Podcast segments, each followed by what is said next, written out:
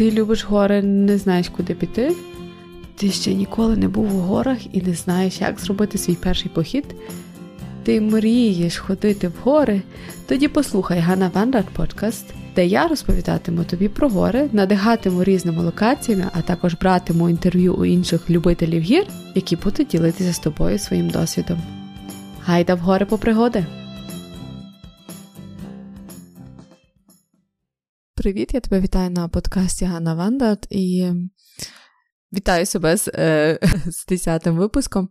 Ні, це вже 11-й випуск. Сьогодні з, тобою поговоримо про хижини та туристичні притулки в Альпах.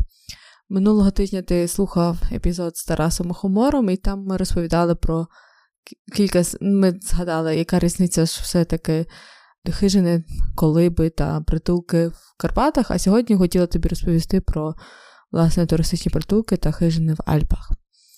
Спочатку поговоримо про які взагалі які є види, як відрізняються вони від інших країн, тобто будемо концентруватися лише тільки на 5 країн, на 4 країни. Ну а в кінці також розповім про моїх 5 найулюбленіших хижин чи туристичних притулків. Ну і в кінці, нарешті, дам відповідь на запитання, яке досить часто я отримую в інстаграмі. Чи можна взагалі, що це правда, що з палатками в гори в Альпи не можна йти і дико бойкувати також? Якщо ти ще не підписаний на мій подкаст, то хочу тебе попросити, то не не чекай іншого моменту, зроби це прямо зараз, де на тій платформі, де ти слухаєш, чи це YouTube, чи це Spotify, чи це Google Podcast. Будь-де де ти слухаєш, підписуйся та підтримуй український контент. Ну що, поїхали. Давай спочатку тобі розповім, що напевно ти слухав у епізоді про альпійський німецький альпійський клуб, де я розповідала, що перші хижини з'явилися в 1874 році, і вони були лише таким місцем, де можна було сховатися від нагоди, були досить скромно обладнані, і лише було там де поспати, зігрітися і зварити, можливо, щось поїсти. Це було в такий в 1874 році. Ну а вже пізніше це було лише тільки для літнього періоду, для теплого періоду. А вже з 1907 року з'явилися хижини навіть під час зимнього періоду. Спочатку хотіла тобі розповісти про категорії хижин або туристичних притулків, які існують у Німеччині та Австрії. Вони досить подібні ці категорії, тому що, як ти вже знаєш, австрійський та німецький е, альпійські клуби вони об'єднані і досить багато речей мають спільних. І свої, власне, туристичні притулки чи хижини, чи біваки вони розрізняють на основі категорій. Це означає, що це залежить не лише це залежить е, власне від розташування та від зручності відповідного помешкання. Слід додати, що якщо ти є членом німецького або австрійського клубу, у тебе будуть ті самі знижки. Якщо ти, наприклад, хочеш робити ночівлю в хижині, яка належить до німецького чи австрійського клубу, у тебе буде завжди знижки ті самі. Тобто ціноутворення в них є майже однакове. Воно не є однакове, воно таки однакове. Ну ось у Австрії та Німеччині розрізняють хижини та туристичні притулки по категоріям. До першої категорії входять притулки, які є в екстремальних місцях. Це де дуже високо, де. Можливо, від хижин, якщо ти, наприклад, тебе не погода, недобра погода, або навіть і гроза застала десь у дуже на високій висоті, що ти міг би сховатися і не мати безпечне місце. І, власне, оці хижини та притулки, які належать до першого періоду, до першої категорії, вони мають залишати так, так званий свій первісний характер. Це суто база для альпіністів або для туристів. І це там можна знайти лише тільки ну, просте дуже обладнання. Інколи можна знайти навіть якісь харчові запаси, але це є виняток завжди. І це лише тільки якби базові хатинки, які розташовані в районі, які є важливі для альпінізму, і лише інколи можна дістатися допомогою підйомників і так далі. Це вкрай рідко. Підйом до таких хижин та хатинок триває досить, ну, це досить важкі туди ведуть стежки до таких категорій. Так, і інколи буває так, що такі хижини можуть кимось обслуговуватись, тобто в них є людина, яка е, дивиться за порядком, але здебільшого це хижини або притулки, які є самообслуговуванням. Це категорія перша. До другої категорії належать притулки, які в них є основна функція підтримувати туризм, напевно, в горах. І, і власне, е, стоять вони дуже часто на, на в тих стежках, де е, дуже багато є туристів. Це не означає, що вони стоять дуже низько, але вони, власне, були створені для того, щоб люди зустрічалися, можливо, мали обід, вечерю, не знаю, ночівлю, і зранку, можливо, зустрічали разом захід або е, схід. Зранку зустрічаємо схід сонця. До таких хижин можна дістатися, навіть якщо у вас можна дістатися на підйомнику або Швидше за всього, е, більшість таких хижин розташовані досить також важкодоступних, але ще не таких е, екстремальних місцях. Зазвичай вони обслуговуються цілий рік, такі хати, хати е, хижини, але інколи потрібно завжди все перевіряти, тому що все-таки, коли закінчується осінній період, наприклад, погодів, більшості хижин є зачиненими. Наприклад, у кінці жовтня до початку зимових походів, а інколи і вони відкриті відчинені лише у теплий період, деякі хижини. Тому, якщо ви будете резервувати будь-яку хижину, потрібно дивитися, у котрий час вона відчинена. І не завжди в інтернеті є правдива інформація, тому потрібно зазвичай також дзвонити до них, тому що інколи вони можуть бути зачиненими, хоча в інтернеті стоїть, що вони відчинені. Ну і будинки або будинки називають їх, е, напевно, належать до третьої категорії. Це більше такі, е, я б сказала, хижини, які стоять, які легко. До яких легко доїхати на власному автомобілі, дуже багато хижини, будинки такі для е, створені для денних відвідувачів. Це можуть бути також хижини з певним або з дуже класним комфортом, з класною з класною їжею і так далі. Ну, тобто Відповідно, це хижини, які не є важкодоступними, які є досить популярними, можливо. Вони в більшості працюють цілий рік, тобто в них е, немає такого, що вони в якийсь період зачинені. Ще велику категорію займають, окрім. Окрім хижин, які обслуговуються, є ще хижини з самообслуговуванням. Що це означає, що ви оплачуєте лише за ночівлю там. Вони є значно дешевші, тому що у хижині з обслуговування ви зазвичай повинні резервувати також або вечерю, або сніданок. У хижин самообслуговування все за все дбаєте ви самі. І вони були створені для того, щоб великі групи могли собі організовувати свої зустрічі. Або з альпійським клубом, або навіть е, приватно. Лише учасники, які є або члени альпійського клубу, можуть реєструвати таку ночівлю. Тобто, тобто, навіть якщо це хижина або туристичний притулок з самообслуговування, його потрібно зарезервувати. Ви не можете просто так прийти і зробити ночівлю, тому що зазвичай. Є все одно людина, яка дивиться за порядком, тому що зазвичай це є величезні хижини, де можуть спати до 60 осіб. Ну і ми знаємо, що за порядком, коли дуже багато є місця, коли дуже багато людей, потрібно, щоб хтось е, це віддивився. Я е, в Highlights е, додам лінк, де можна дивитися, які є хижини у Баварії або у Баварських Альпах, які розташовані недалеко від Мюнхену, і також у Тіролі. Також досить новий, я б сказала, але не дуже новий. Тобто, спочатку були хижини, як я казала, лише тільки у теплий період, потім у зимовий період. Ну і потім з'явилася така суть, що інколи почали відкриватися хижини, які обслуговуються у теплий період, але е, людьми, але у зимовий період лише е, служать якби таким пунктом. Коли, наприклад, там суто ви там можете переночувати, та також резервувати, вони німецькою називаються вінтеройми. Тобто вони відчинені, там нічого не буде, там лише може бути тільки опалення, тобто їжі там не буде. Ще, що мені подобається, що усі хижини або туристичні притулки мають завжди будуть е, не те, що опитування, але ті люди, які залишаються або вже мали ночівлі, там можуть зробити. Дати фідбек, що було класно, що було не дуже, і так е, по по, по такому фідбеці є багато якби знаків схвалення для того, щоб люди старалися, які відповідають за хижини, щоб сервіс відповідав якості, я б сказала. Тому що для німецького альпійського, так само і австрійського клубу, якість є дуже важливим фактором. Також є, що мені теж дуже подобається, що є хижини, які дуже класно зроблені для дітей. І це, наприклад, якщо ви будете планувати свою ночівлю для дітей, це теж важливий хак і фактор, тому що там можна розраховувати на дитячий майданчик або на якісь. Е, інші ігри, які є вже в хижині, і вам не потрібно думати і нести з собою. Які ж є типи туристичних притулків Італії та Швейцарії? Швейцарія відрізняється від Німеччини і Австрії, що вона свою типологію ще більше розробила, як я б сказала.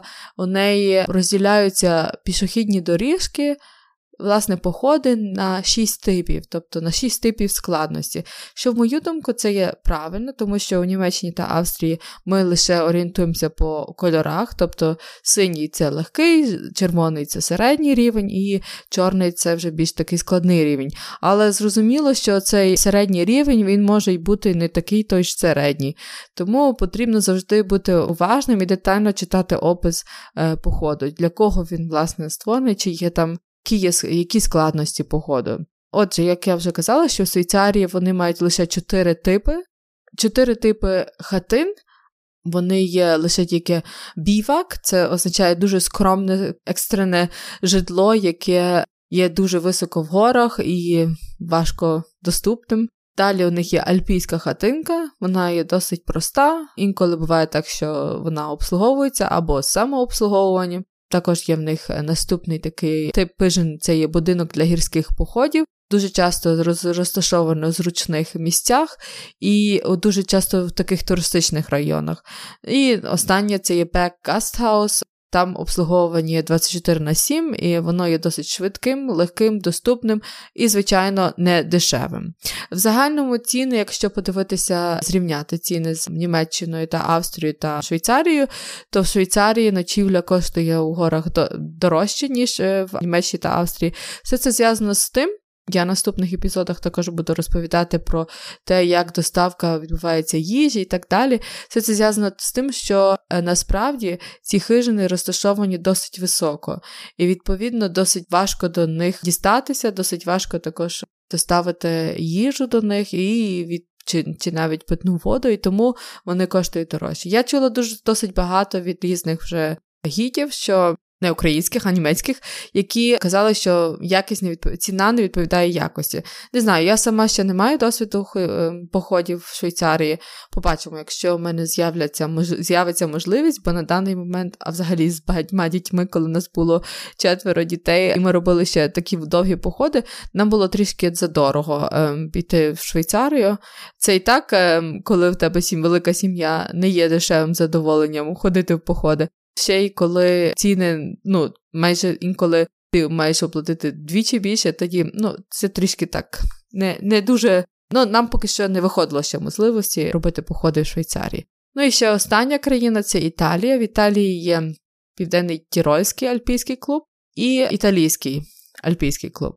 Е, Південно-Тірольський клуб він майже таку саму категоризацію має, як і німецький та австрійський. Ви маєте також там знижки, якщо ви робите ночівлю, трішки відрізняються. Але ви отримуєте теж знижку майже таку саму, як і в Австрії чи в Німеччині. І також італійський клуб. Італійський клуб має свою категоризацію, що він категоризує свої хижини від заробітку, скільки приносить е, цей чи інший притулок. Звичайно, що в них є знову, так як є в Австрії, так і в Швейцарії ці біваки. Вони називають їх як опорні точки, які існують лише тільки дуже високо в горах або важкодоступних місцях. Для того, щоб сховатися від негоди, досить часто ви можете побачити ще таку на на карті досить часто буде намальований і написано бівак. Це от е, таке приміщення, де ви можете лише сховатися від грози, можливо переночувати, якщо ви бачите, що по часу ви вже не зможете спуститися вниз до хижини. І ось так. В Італії вони називаються хижини альпійського лубу, вони називаються рефуджії, рефугії.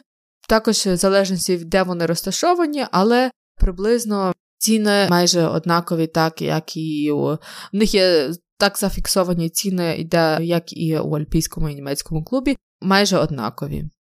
Окей, тепер щодо порад, для першої ночівлі, на що звернути потрібно увагу, якщо ви ще ніколи не ви ще ніколи не робили ночівлі. І я хочу сказати, що порекомендувати, що в якийсь період, коли ви вже будете все частіше робити гори, я б не рекомендувала одразу робити ночівлю. Але от вже коли ви там, не знаю, 6, е, можливо, 7 разів побували в горах і зробили деякі походи, знаєте, де вам подобається, де б ви хотіли залишитися на ночівлю, ось там і залишайтеся. Е, дивіться, якщо ви це робите з дитиною, подивіться, чи є там, можливо, якісь цікаві місця для вашої дитини. Послідкуйте, можливо, це є хижина, яка, власне, класна для дітей, щоб діти знайомилися, можливо, з іншими дітьми. Ну, все це на все це все ці фактори, які також впливають е, на дітей. Якщо будуть лише тільки дорослі, інколи буває так, бувало так, що окей, нас було четверо дітей, то нас не було проблематично, вони бавилися між собою, але інколи бувало так, що. Ну, трішки, коли ми були десь дуже високо, і тільки четверо наших досить достатньо малих дітей було теж цікаво спостерігати за дорослими. Боже, вони теж це вони теж туди дійшли. Ну, от я власне кажу, що якщо ви вже наважилися, в якій частині ви хочете робити ночівлю, подивіться, який найкращий маршрут. Я б е, радила. Спочатку, тому що ви будете мати досить важкий рюкзак, вибрати похід, який не не, не дуже довго триває, якщо ви це робите з дітьми, звичайно, і робите це вперше. На що вам потрібно ще звернути увагу, що взагалі чи це буде хижина з дуже класним комфортом, чи це буде найпростіша хижина самообслуговування, це вам вирішувати, що ви хочете, що вам до вподоби і що вам дозволяє ваше фінансове становище. Звичайно, що якщо це самообслуговування, то відповідно ви мусите продукти нести самі. Якщо це з, з, з обслуговування, що хтось вам для вас варить їсти, і ви нарешті відпочинете, це вирішувати вам. Звичайно, що це тоді буде дорожче. Як правильно вибрати хатину? Направ... Направду, я не можу сказати, яка хижина є найкращою для кожного. Е, вон, Кожен має свої інші смаки, і е, для мене, що для мене є важливо, особливо зараз, коли я та й взагалі колись я не любила спати, де дуже багато ліжок. От я завжди, навіть коли коли ми ходили з дітьми, я вибирала хижини, де можна було лишитися лише сім'єю. І на так само, і коли ми зараз робимо походи з нашим сином, йому три роки. Я не люблю бути для когось тягарем, тобто я не люблю, щоб моя дитина когось будила ввечері. І тому я завжди шукала, наприклад, хижини, де можна було зарезервувати трьохкімнатну або двокімнатну. Зазвичай е, маленькі діти до трьох років майже нічого не коштують. Інколи буває так, що вони коштують там досить мінімум. Ще одна важлива річ не забути, що дуже багато хижин е, ви не маєте можливості, ну, тобто в них немає можливості міняти постіль. Вам потрібно мати з собою спальний мішок, але спальний мішок не такий, як ми знаємо. Ви можете з його взяти, але наші внести інші кілограми. Є спальний мішок суто для ночівлі в хижинах. Він як простень виглядає, тільки пошитий так само, як спальний мішок. Досить легкий, коштує, думаю, не, не всі гроші.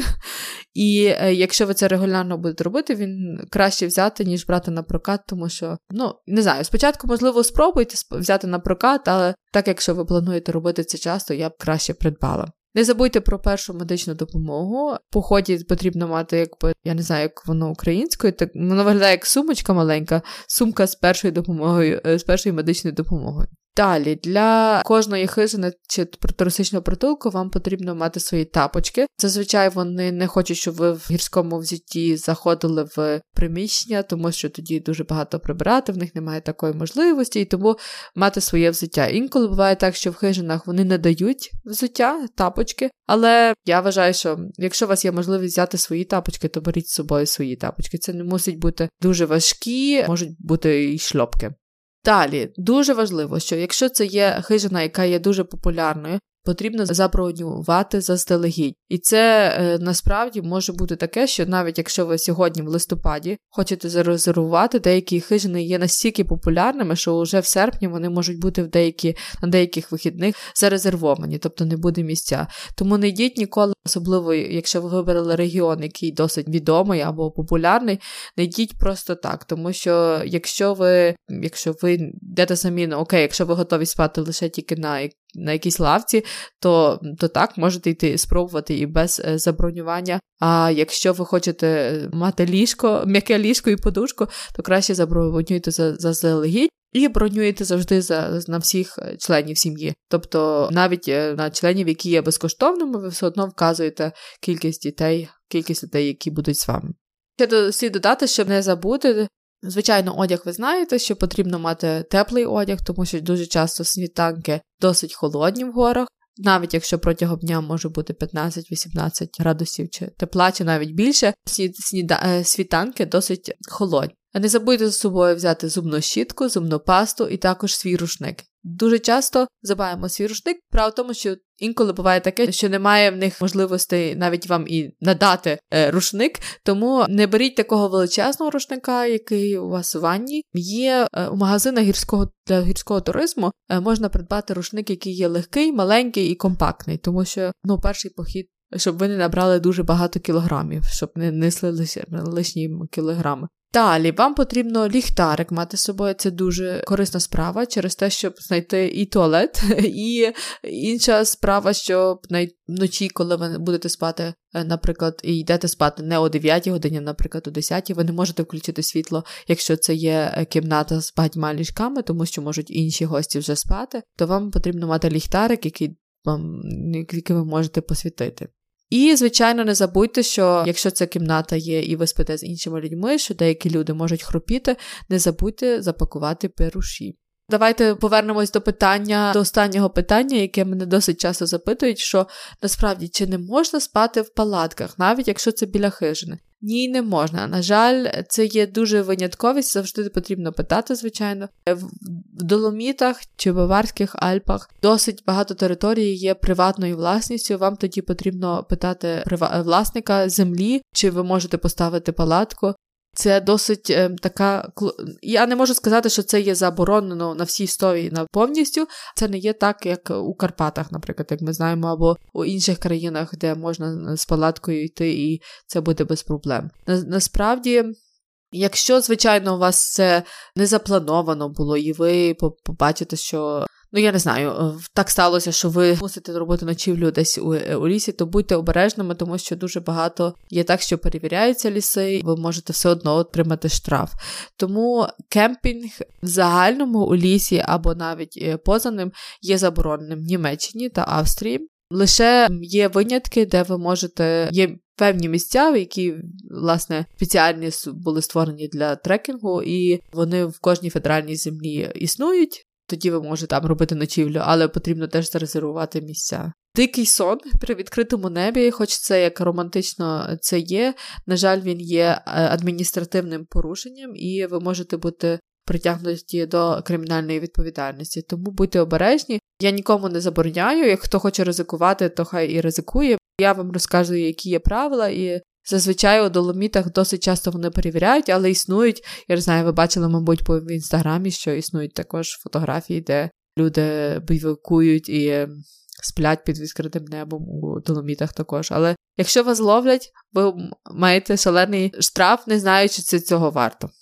І зазвичай потрібно ж підтримувати також альпінізм або хижини, які існують власне е, для того, щоб е, підтримувати навколишнє середовище дику, диких звірів. І тому краще я вважаю, якщо є інфраструктура вже класна в Альпах, то чому б і ні?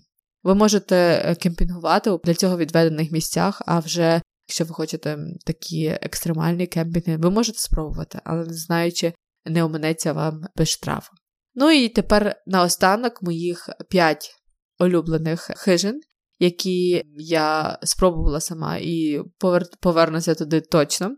Найперша хижина це є Грасляйтенгютте, це знаходиться вона у регіоні Розенгартен.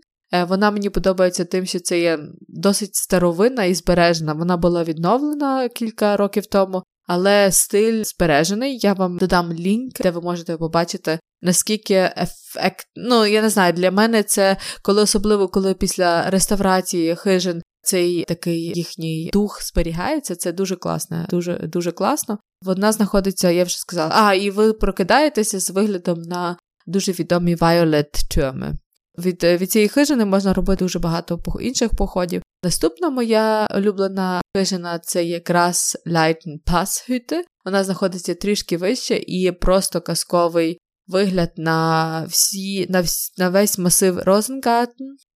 Там умови дещо обмежені. Хижина має лише тільки величезну кімнату з кількома ліжками, але якщо у вас велика група, це теж прикольно спати в одній в одній кімнаті з усіма учасниками. Далі з цього регіону нам Мені особисто подобається Тірзер Альпль. Вона була відновлена. Я досить скептично спочатку ставилася, поки коли я побачила е, її відновлено. Але коли я по фотографіям, коли я її побачила, коли я побачила її вживу цього року, воно дуже класне, дуже класно в комфорті. Від е, там можна робити дуже багато різних е, походів, і вона знаходиться, можна піднятися або зі сторони Зайс, Зайза Альм, або піднятися зі сторони Сан-Цупріан. Тільки якщо підніматися зі сторони Сан-Цупріан, там є маленька частина, де потрібно скелелазити. Ми, коли з цього року робили похід, ми її ми піднялися з малим з Зайза Альм, тому що ми не хотіли ризикувати, тому що ми не знали, власне, який це відрізок. Ми тільки лише читали в інтернеті, що там є певна частина, де потрібно триматися і досить високо, і ми вирішили не ризикувати. Наступна хижина, яка наша улюблена, це є Чафонгютте. Ви досить часто могли бачити в моїй інстаграм-сторінці, що там е, багато багато фотографій. В них дуже класний дитячий майданчик. Моя малеча його зацінила і цінить завжди. Дуже гарний вигляд на всю групу Розенгартен, на також на Латемар. Чафонгютте можна піднятися з Санкт Ципріан, це близько півтора години, можна і за так, півтора години або з е, села Умс. І від цієї хижини ви також маєте можливості 5 різних походів, тобто можна там залишитися надовше, тобто там не обов'язково. Що в них класно, ви можете зарезервувати кімнату з трьома ліжками або двома ліжками, і вони дуже раді е, дітям. Що для мене це дуже особливо для того, коли ти маєш дітей, ти не хочеш нікого напрягати.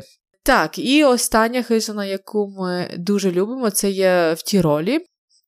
З неї можна піднятися з, з містечка Фібабрун. Вижена називається Вільзелуда Хаус. Я там також лінку шоу-ноц, знаходиться у дуже класному місці. Власне, на цю в цю хижину можна резервувати потрібно заздалегідь, можна піднятися з селища Аурах або з Фібабрун. Все в них на в них на сторінці можна дивитися, можна глянути різні походи, і там можете вибрати який найдовший з Аурах, тому що там до 3-4 годин, а найкоротше з Фібабрун. Якщо дуже любите кайзершман, то там найсмачніший казершман.